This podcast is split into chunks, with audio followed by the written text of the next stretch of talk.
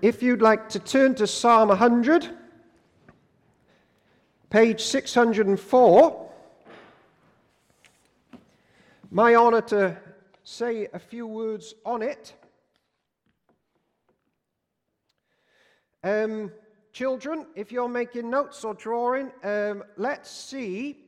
Draw something that makes you happy, or draw something that makes you sad, or maybe draw a robin bird singing when the morning comes. All right? Now then, this message, for most of it, I'm going to be clarifying what I mean because you'll misunderstand me, and I don't want that to happen because it's about being joyful. And you might think, well, what do you know, you little squirt? You don't know anything that I'm going through.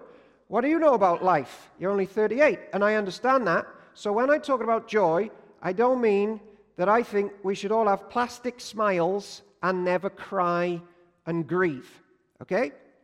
So, I'm going to ask a few different questions, and it should all be linked. Question number one Do you find that praising someone or being negative about someone, or if you hear praise about someone or negativity about someone, it affects the way you see them. You find that? Some nods. Um, someone's words about someone else can like cause a fog over someone in the way that you see them. Yeah, that ever happened to you? Um, or someone saying something nice about someone can help clear fog over your opinion of someone. Now, next question. Do you find this? There's a fog over the name of the Lord in Wales at the moment, generally speaking. People haven't quite got who he is, definitely not worshipping him as they should. You find that? Okay. Now, is it possible that some people in this community, their foggy view of God would be cleared if we were really good at praising him instead of being negative and grumpy? Would it help some people to come to know the living God if the church would say things like this? To the King of all ages, immortal, invisible, the only God, be honor and glory and praise forever. Amen. And that was just a statement of our lives. I wonder how, many, how much fog would clear between um, the community and God and their view of Him if we were better at that. So here's another question Are you generally happy or sad? Are you generally hopeful or hopeless? Here's another one. Are you generally angry and bitter or happy and joyful? I was listening to Adele in the garden the other day. Don't judge me. And um, her lyrics always make me think. Here's some lyrics from Adele. I won't sing them. when I was a child, every single thing could blow my mind, soaking, soaking it all up for fun. But now I only soak up wine. Guess you have to listen to it for yourselves then, because that's quite a pertinent lyric. Then to the main bit. They say to play hard, you work hard, and find balance in the sacrifice. Yet I don't know anybody who's truly satisfied. That's Adele saying that. She's got loads of money. She doesn't know anyone who's truly satisfied. Is it possible for Adele to meet someone, or your work colleagues or neighbors to meet someone who is satisfied? Because Adele hasn't found anybody yet. Are they out there? Right, linked to that, I read an article um, on the global rise of unhappiness. Uh, unhappiness has been soaring since 2006. It's called the Negative Experience Index, and it's linked to stress and people getting angrier and well being and inequality. And 5 million people were asked to survey, and I'm going to give it to you to see where you are on the spectrum. Because church isn't supposed to be different or separate, well, as in totally like isolated from the world. What we do here is supposed to affect people out there. Understand? So, where are you? Here we go. Here's the test. Imagine a ladder Imagine a ladder with steps numbered from zero at the bottom to 10 at the top. You got it? Zero at the bottom, 10 at the top. The top of the ladder represents the best possible life for you, and the bottom of the ladder represents the worst possible life for you. On which step of the ladder would you say you personally feel and stand at this time? Right, take five minutes, uh, five seconds. Now, 5 million people were asked that in 2006. 3.4% of them said their lives were number 10, the best. Only 1.6 said their lives were a zero, the worst possible life. But after 15 years of tracking them, the numbers have shifted recently. The number of people living their best lives now has doubled to 7.54%, but the number of people who say they are living their worst lives right now has more than quadrupled to 7.6%. So, what we're discussing this morning isn't irrelevant. And at the moment, there's a huge amount of worker disengagement and unhappiness. Have you got a job? Are you disengaged and unhappy? Because lots are. And this isn't just an HR problem, this affects the bottom line money that businesses are making, which affects how much income you're getting and whether you can go to the shop and buy food. So, business units with engaged workers have 23% higher profit, but those employees who are not engaged cost the world $7.8 trillion in lost productivity, which is 11% of the global GDP. And the reason so many people are disengaged at work and miserable are too vast for me to list. But I'm telling you, misery matters. And us not being constantly miserable affects almost every part of this world. So we're in it this morning. And here we are with a psalm that says this in this not very accurate NIV Shout for the Lord. No, it doesn't say that. Shout for joy to the Lord. All the earth, worship the Lord with gladness and come before him with joyful songs. This isn't easy to preach because I'm going to tell us to give thanks. Um, but there may be people in the room who legitimately cannot see anything to give thanks about. And maybe we can help each other this morning. Maybe we can blow the fog away this morning in what we're going through. Not necessarily blowing the situations away, but the fog. I was talking to a friend of mine last week, and I said to them, How come the Christian in the family is often the miserable one in the family? Have you noticed that? Um, almost like we become too godly to smile. Um, and I know that Christians are awakened to serious things and we do contemplate deep things. So there is a point to be deep. But our danger is we're just miserable and we've, we've got it all jumbled up on what holiness is. And Psalm 100 seems to say this it seems to assume that Christians are capable of not being miserable all the time. It's possible. And I know, don't misunderstand me, that park enders aren't miserable all the time. I'm not telling us off this morning, really. But I know this we can all improve in the joyful praise giving of the Lord. And that will massively affect our community. Because the Bible often says that we can have satisfaction in Him. And lots of the time we don't have it. And it's possible for Adele to walk in this building and meet someone and think, huh, they've got something that money cannot buy. But again, I'm not calling us to be plastic and fake. And we must be real. And we do have causes to cry. And we should cry. And grieving is good. But sadness is different to grumpy, hate filled bitterness, which can fester, can't it? I read recently that anger is never static, it keeps friends. And anger's friends is often bitterness and hatred. It's like when you spill a drink on a white top, it can spread. And if you don't watch anger, it will spread and you will become a statement of bitterness. I also read this being deliberately thankful guards against bitterness and a sense of entitlement that the world owes us. Deliberately thankful. Because it's easy to wake up in the morning and choose to feel hard done by. And I know some of you are going through it, and that's not what you're doing.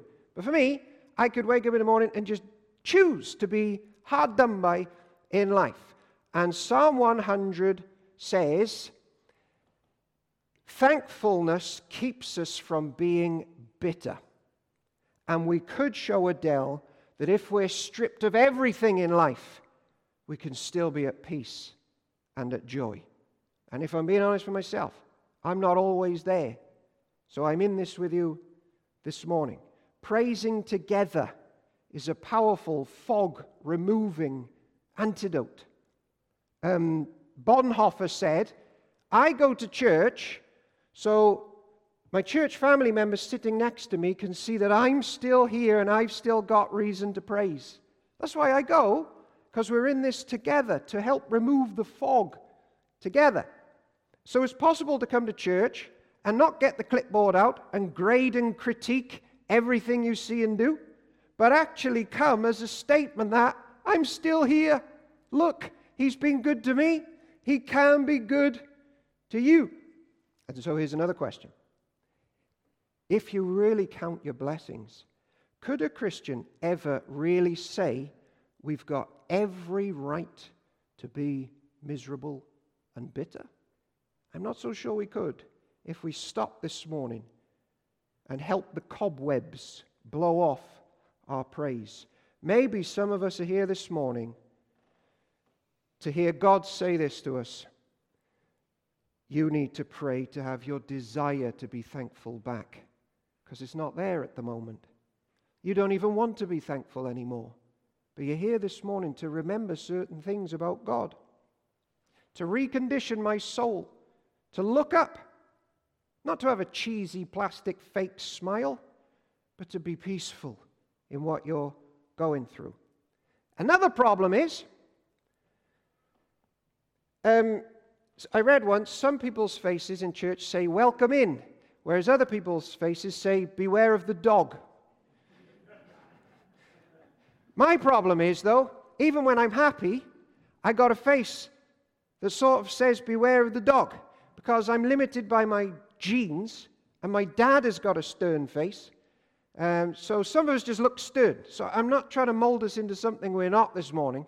Um, I was in my last church, and Someone come up to me after a few weeks of me being there. He said, I don't like your face. he said, You look angry all the time.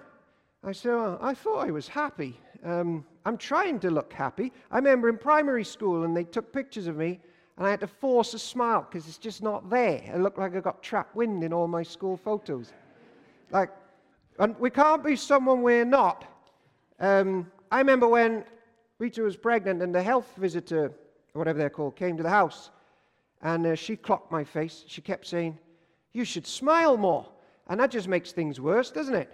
Um, are you happy you're having a baby? That's what she used to say. Um, are you going to be a smiley dad? I was like, Well, I'm not going to smile now, am I? um, so when I say I'll beware the dog, like, you're limited by what you look like. So this isn't a fake and false thing that we're going to go out looking like televangelists um, in the community.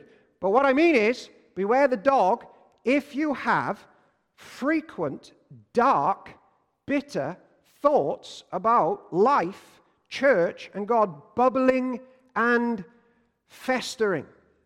Because some of us should count our blessings if that's the case. Like we have not been treated as our sins deserve this morning. If we're alive, we're not under judgment, we're Christians, that's, that's enough. So I'm not cheapening, but verse 3 uh, even if all else is crumbling, it's possible to come before the Lord and praise and know that the Lord is God. It's He who has made us, and we are His. We are the sheep.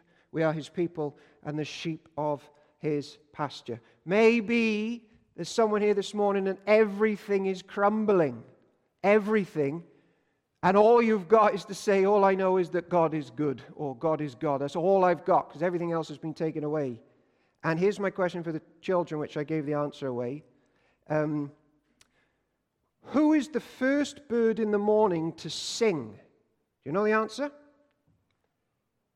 He knows, because I told you at the start, didn't I? Draw a robin. It's apparently a robin that wakes you up in the morning because a robin has apparently got the largest eyes, like in proportion to his body. So the robin detects the first glimmer of light in the morning, and his dawn chorus, because he's only like a little weedy one, isn't he? His dawn chorus is probably, I've just survived another night of darkness. Don't forget me, sunlight. I'm still here with my little beady eyes. I don't have much around me. I'm not an eagle. All I've got is that I have survived and I'm praising. And I'm going to wake people up by saying, I've made it. I've survived the cold night. And there may be people in the room and you're just a robin this morning. All you've got is, I've survived. I know that the Lord is God. I've survived. And you can even, even say this thank you for being with me through the cold night and just getting me through. That's cause to praise. Thank you for entrusting with me with my troubles because you're growing me as a person in ways that I wouldn't have done. I've just survived. Thank you. So know that the Lord is God. The Lord in that verse is capital letters. And this is key to praising. I'm going to say something now which some of you will be bored and some of you will be interested. Um, the Lord there in capital letters. Do you know why it's written in capital letters? Lord, L O R D. Because Adele needs to know why it's written in capital letters. Okay, um, let me teach you something. Elohim is a word in the Bible about God, and it just means like mum or dad, Elohim. But this word Lord, it's his personal name. Not like an object, but his personal name. And in Exodus chapter 3, this Lord tells Moses, Tell the people, um, Ehyeh has sent you. This means I am. That's my name. But the problem is, Moses can't go to the church and go, I have sent you, because they'll be like, What are you talking about, Moses? You're not sending us anywhere. So, in the next sentence, God gives Moses another version of his name, which is uh, Yahweh, which means He will be. Oh, you know this God? He will be, and He is sending us. The thing is, though, stay with me, that name is so sacred to the Israelites that they stopped saying Yahweh. And they used another word in Hebrew for Lord, which is Adonai. Did you know that? All right, you're still with me? And the Israelites, just to make sure that they didn't say the sacred name, came up with a visual device to make sure you say Adonai, not Yahweh. So they took, ready, the four consonant letters of the divine name which in English is Y H W H.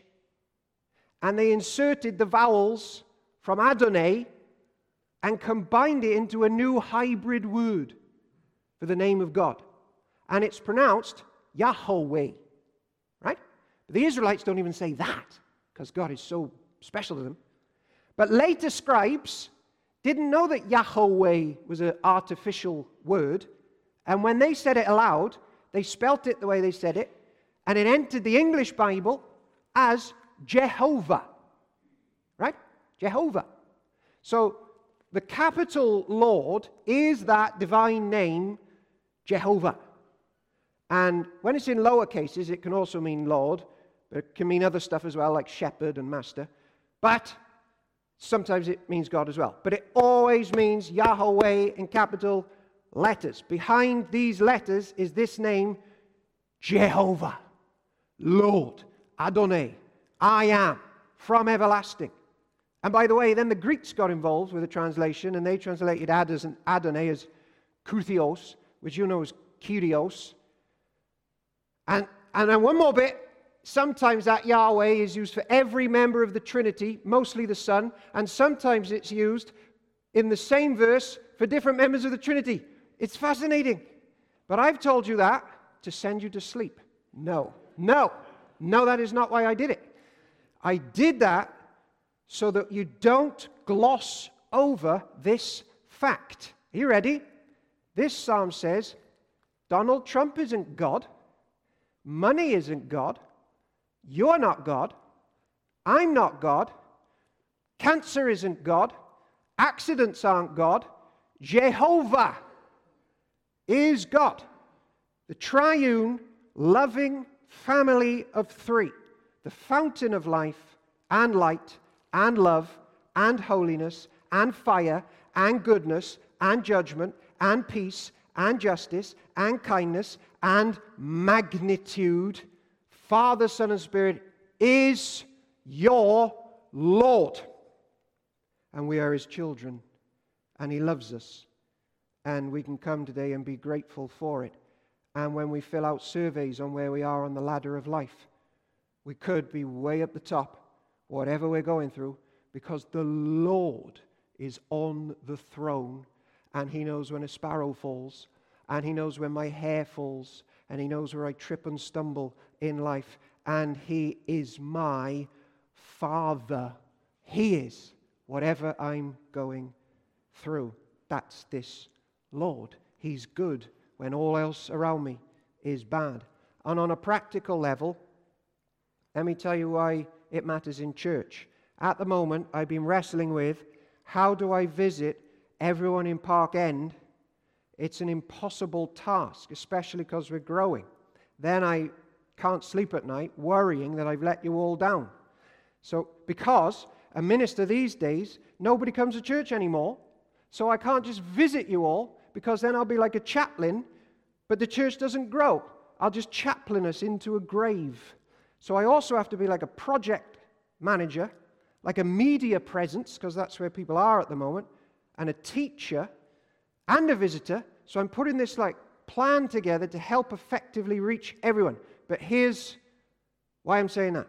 Because even if I fail, and I probably will, and you don't hear much from me, and my care for you is useless, guess what?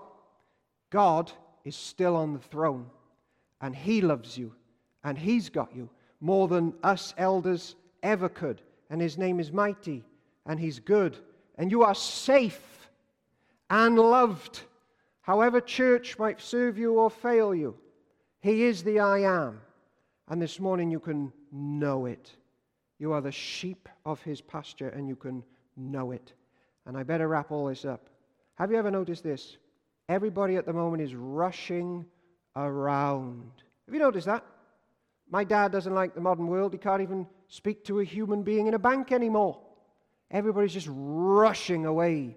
And people are lacking human contact. Uh, and I'm sure that's part of the reason why people are sad. This psalm says, Little sheep, slow down the shepherd is in no rush today. People might be whizzing by, but there's always someone who has time for you. And this day, you can talk to him about what you're going through and praise him. He's here for you. The Lord is good, my friends. Verse 5 His love endures forever, His faithfulness continues through all generations. I better end with this. My dog Evie, she features a lot in sermons. Uh, about a week and a half ago, she head-butted me, and now I've got a black eye. It's nearly gone now, though. Um, so Evie the dog, she's good sometimes, and then she's bad sometimes. Although Rita blames me for the black eye, that's a different story this time. But Re- Evie, I think, takes time off from being good, and sometimes she's bad. and she headbutts people. Unlike God, there is no instance this week where he will take time off from being good. He won't do it. He won't do it. And if you're like, what's good? Well, think of Good Friday, the clearest display of goodness of all, where he gave his very best, his son, to save people from sin and death and judgment. And so we know, even if he doesn't explain himself to us this week of why he's allowing things, we know he's done enough to gain our trust that he will work all things for good. The Word became flesh and made his dwelling among us.